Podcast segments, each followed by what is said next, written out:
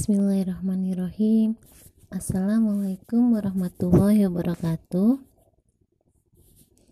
Bagaimana kabarnya anak-anak semuanya? Alhamdulillah semoga kita selalu sehat Tetap semangat dan selalu dalam lindungan Allah subhanahu wa ta'ala. Amin. Baik uh, Pada kesempatan kali ini saya di sini sebagai pengampu mapel praktikum akuntansi keuangan lembaga ya, aplikasi pelaporan keuangan daerah yang mana sebelumnya sudah uh, kalian ketahui untuk pengertian dari akuntansi keuangan daerah. Review sedikit ya. Akuntansi keuangan daerah adalah Proses pengidentifikasian, pengukuran, pencatatan, dan pelaporan transaksi ekonomi atau keuangan dari entitas pemerintah daerah, kabupaten, kota, atau provinsi yang dijadikan sebagai informasi dalam rangka pengambilan keputusan ekonomi oleh pihak-pihak eksternal entitas pemerintah daerah, yaitu kabupaten, kota, atau provinsi yang memerlukan. Pihak-pihak eksternal entitas pemerintah daerah yang memerlukan informasi yang dihasilkan oleh akuntansi keuangan daerah antara lain DPRD, ya Dewan Perwakilan Rakyat Daerah, Badan Pengawas Keuangan atau BPK, investor, kreditur, dan donatur, analisis ekonomi dan pemerhati pemerintah daerah, rakyat, pemerintah daerah lain, dan pemerintah pusat yang semuanya itu ada dalam lingkungan akuntansi keuangan daerah.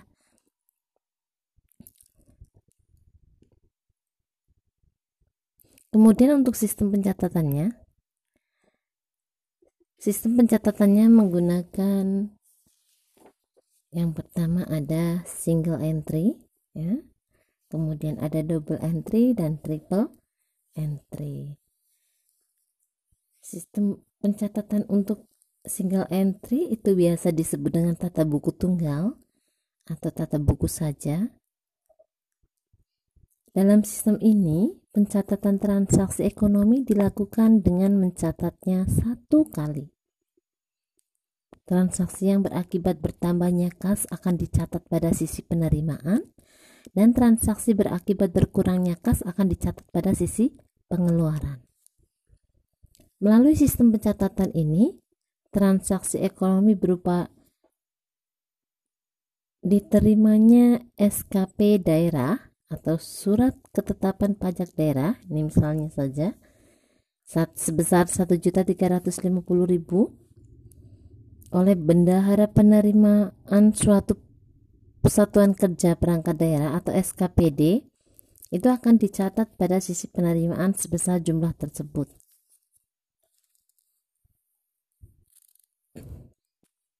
Kemudian pada pengeluaran MAK berupa belanja pakaian dinas dan atributnya sebesar 1.050.000. Transaksi ini akan dicatat dengan mencatat pada sisi pengeluaran sebesar 1.050.000 tadi. Hal tersebut didapat jumlah saldo bulan Oktober 2010 sebesar Rp300.000. Dari mana? Dari hasil penerimaan dari penerimaan tadi 1.350.000 dikurangi dengan pengeluaran 1.050.000 ya. Jadi untuk tabelnya tabelnya seperti di akuntansi dasar kelas 10 yang sudah pernah saya sampaikan. Ada kolom tanggal atau bulan kemudian nomor bukti kemudian kolom urean kolom penerimaan dan kolom pengeluaran. Jadi simpel sekali ini. Untuk laporan keuangan daerah itu sebenarnya hampir sama dengan akuntansi dasar. Cuman perbedaannya untuk akuntansi daerah istilahnya saja atau nama akunnya saja yang berbeda ya. Beda dengan di akuntansi dasar itu yang uh, berkaitan dengan kegiatan operasional suatu perusahaan jasa ya. Kalau di laporan keuangan daerah ini nama akunnya sesuai dengan yang ada di kegiatan daerah tersebut. Tadi kembali lagi ke kolom ada kolom tanggal atau bulan nomor bukti uraian penerimaan dan pengeluaran. Ya kolom tang tanggal misalnya tadi 9 Oktober 2010 ureannya diterima SKP daerah tanggal 1 Oktober 2010 sebesar Rp1.350.000 ada di kolom penerimaan kemudian tanggal 2 tanggal 2 itu eh tanggal 17 mohon maaf bulan Oktober 2010 ureannya dibayar kwitansi. Masuknya ke pengeluaran satu juta lima puluh ribu rupiah. Ya. Jadi jumlah sampai dengan bulan Oktober 2010 ya, itu tetap satu juta tiga ratus lima puluh ribu rupiah untuk kolom penerimaan dan Rp1.050.000 untuk kolom pengeluaran. Sisa 31 Oktober 2010 itu Rp300.000. Dari mana? Tadi selisih Rp1.350.000 dikurangi dengan Rp1.050.000. Nah, jadi dalam sistem single entry ya hanya melakukan satu kali pencatatan saja atau biasa disebut dengan pembukuan.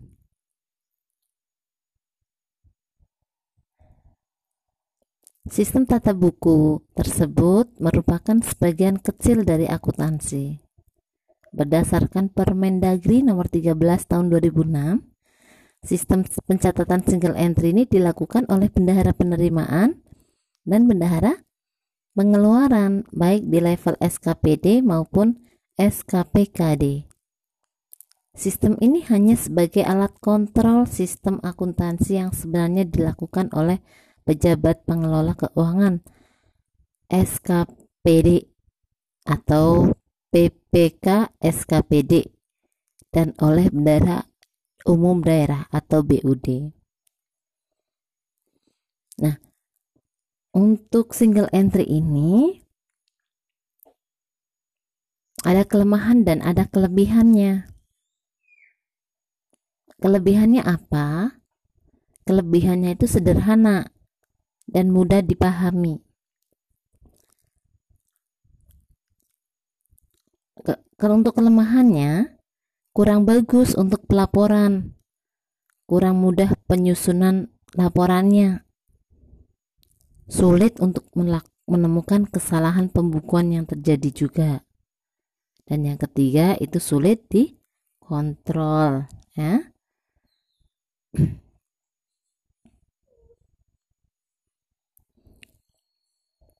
itu uh, untuk single entry kelebihan dan kelemahannya. Kemudian yang kedua, ada double entry. Sistem pencatatan double entry sering disebut juga sebagai sistem tata buku berpasangan. Menurut Permendagri nomor 13 tahun 2006, yang melaksanakan sistem akuntansi ini adalah PPK SKPD pada level SKPD dan BUD pada level SKBKD.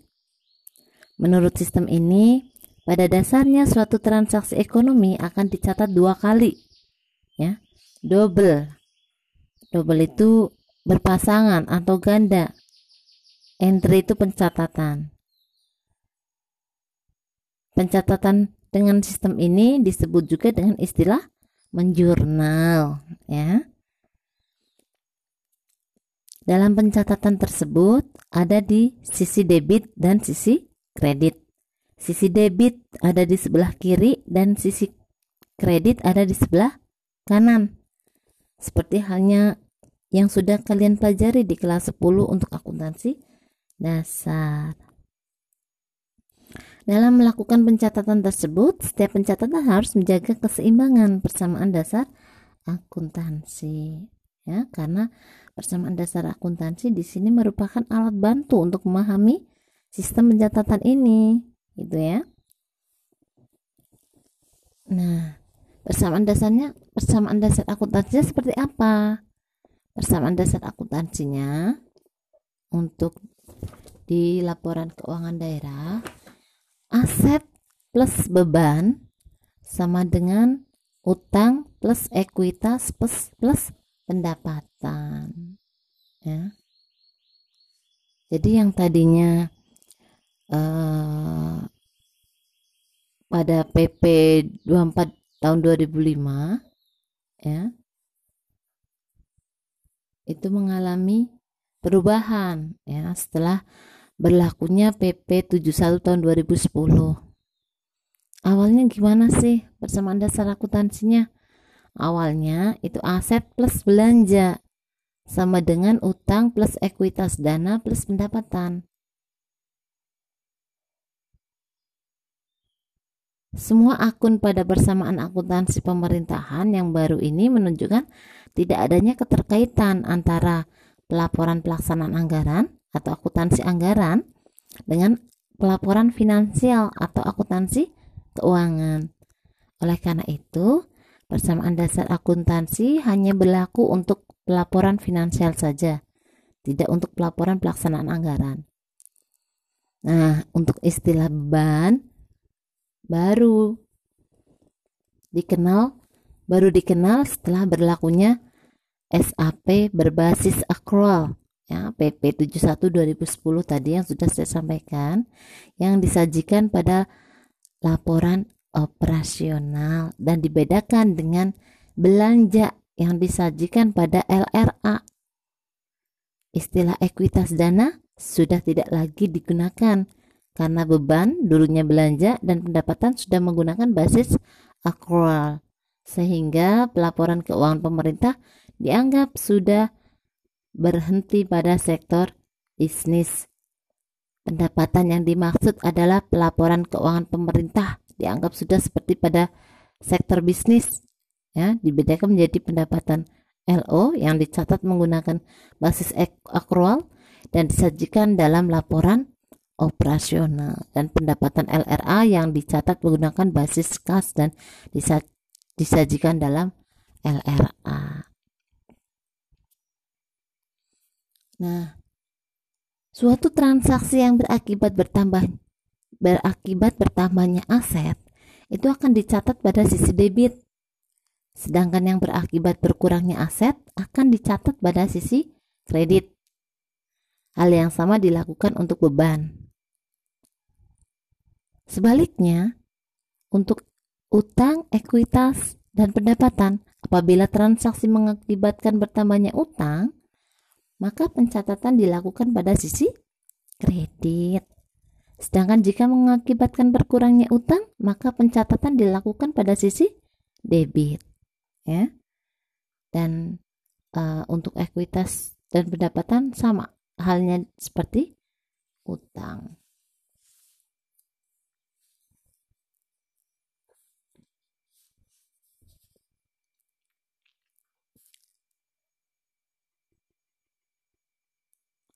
Cara melakukan pencatatan sistem double entry atau menjurnal adalah dengan mencatat sisi debit tepat di sisi kiri dan mencatat sisi kredit agak menjorok ke kanan, kira-kira 1 sampai 2 cm. Ya. Seperti dulu pada saat akuntansi dasar di kelas 10 sudah saya sampaikan untuk eh, kolom keterangan ya atau urean. Pada saat penulisan akun itu untuk sisi debit mepet dengan garis. Untuk yang dikredit agak menjorok ke kanan. Ya itu menunjukkan kalau uh, ada akun yang di apa posisinya itu ada di sisi kredit. Tuh untuk membedakan misalnya nih sebelum sebelumnya SKPD menerima SKP daerah yang diterbitkan SKPKD pada tanggal 1 Oktober 2017 masih berlanjut dengan yang tadi contoh di sebelumnya ya yang uh, single entry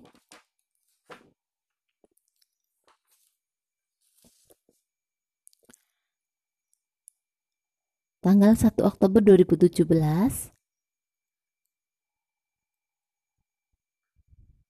dengan jumlah sebesar tadi berapa? 1 Oktober 2017 satu juta?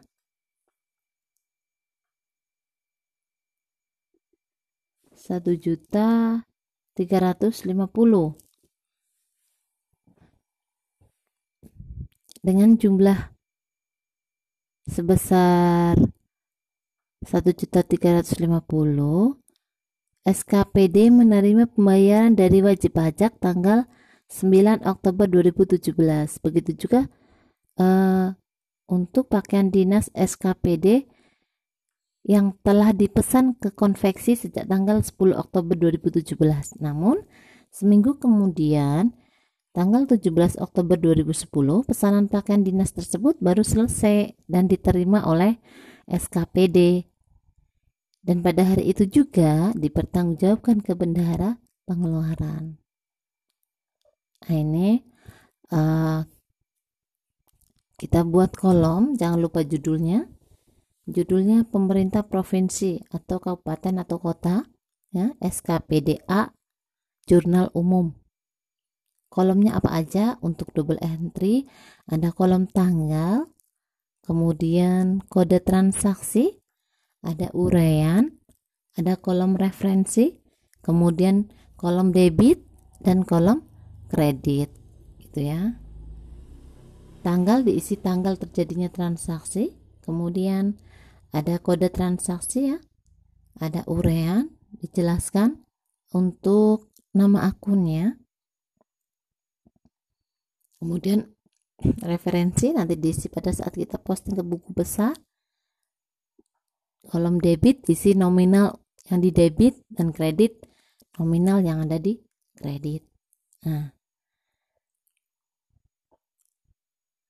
Untuk membedakan akun pendapatan yang dicatat dalam LRA, ya, pelaporan pelaksanaan anggaran, dengan pendapatan yang dicatat dalam laporan operasional atau pelaporan finansial, maka akun pendapatan pada peraturan pemerintah nomor 71 tahun 2010 dibedakan menjadi akun pendapatan LRA untuk pelaporan pelaksanaan anggaran dan akun pendapatan LO untuk pelaporan finansial. Oleh karena itu, uh, dalam menggunakan basis akrual, ya, maka pendapatan LO dan beban dicatat pada saat diperoleh dan terja atau terjadinya. Pada transaksi 1, SKPD hanya menerima salinan SKP daerah yang diterbitkan oleh SKPKD sebagai dokumen untuk menagih kepada wajib pajak daerah.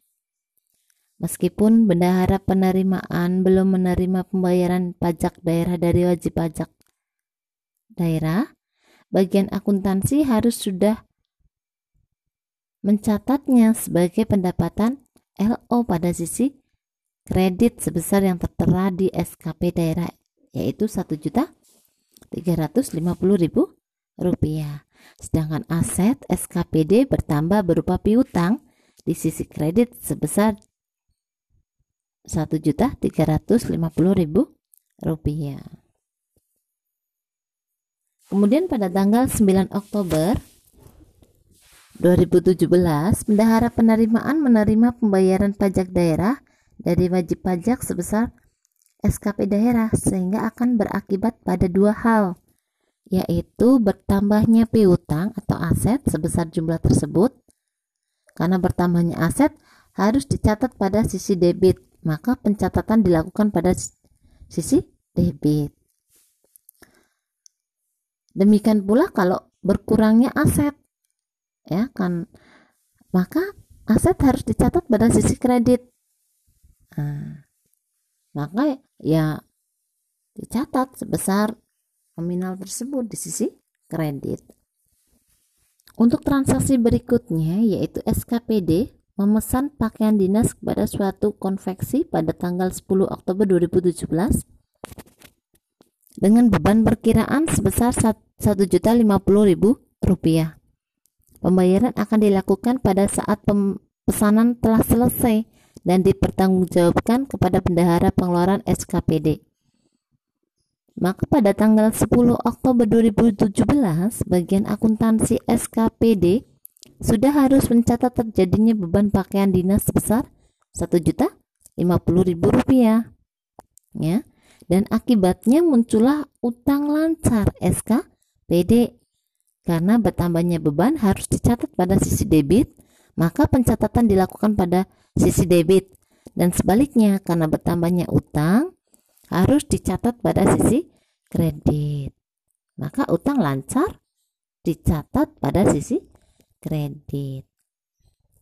Kemudian pada tanggal 17 Oktober 2017, pakaian dinas yang dipesan telah selesai dan bendahara pengeluaran SKPD telah menerima tagihan dari konveksi sebesar 1 juta 50 ribu rupiah maka bagian akuntansi harus mencatatnya dengan mengurangi utang lancar sebesar Rp1.050.000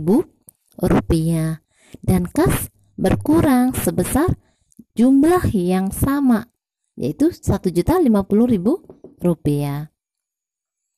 Karena berkurangnya utang lancar harus dicatat pada sisi debit, maka pencatatan utang lancar tersebut dilakukan pada sisi debit. Itu. Itu ya. Uh, itu dulu untuk materi hari ini terkait dengan single entry dan double entry. Semoga bisa dipahami dan dimengerti ya. Ibu akhiri. Assalamualaikum warahmatullahi wabarakatuh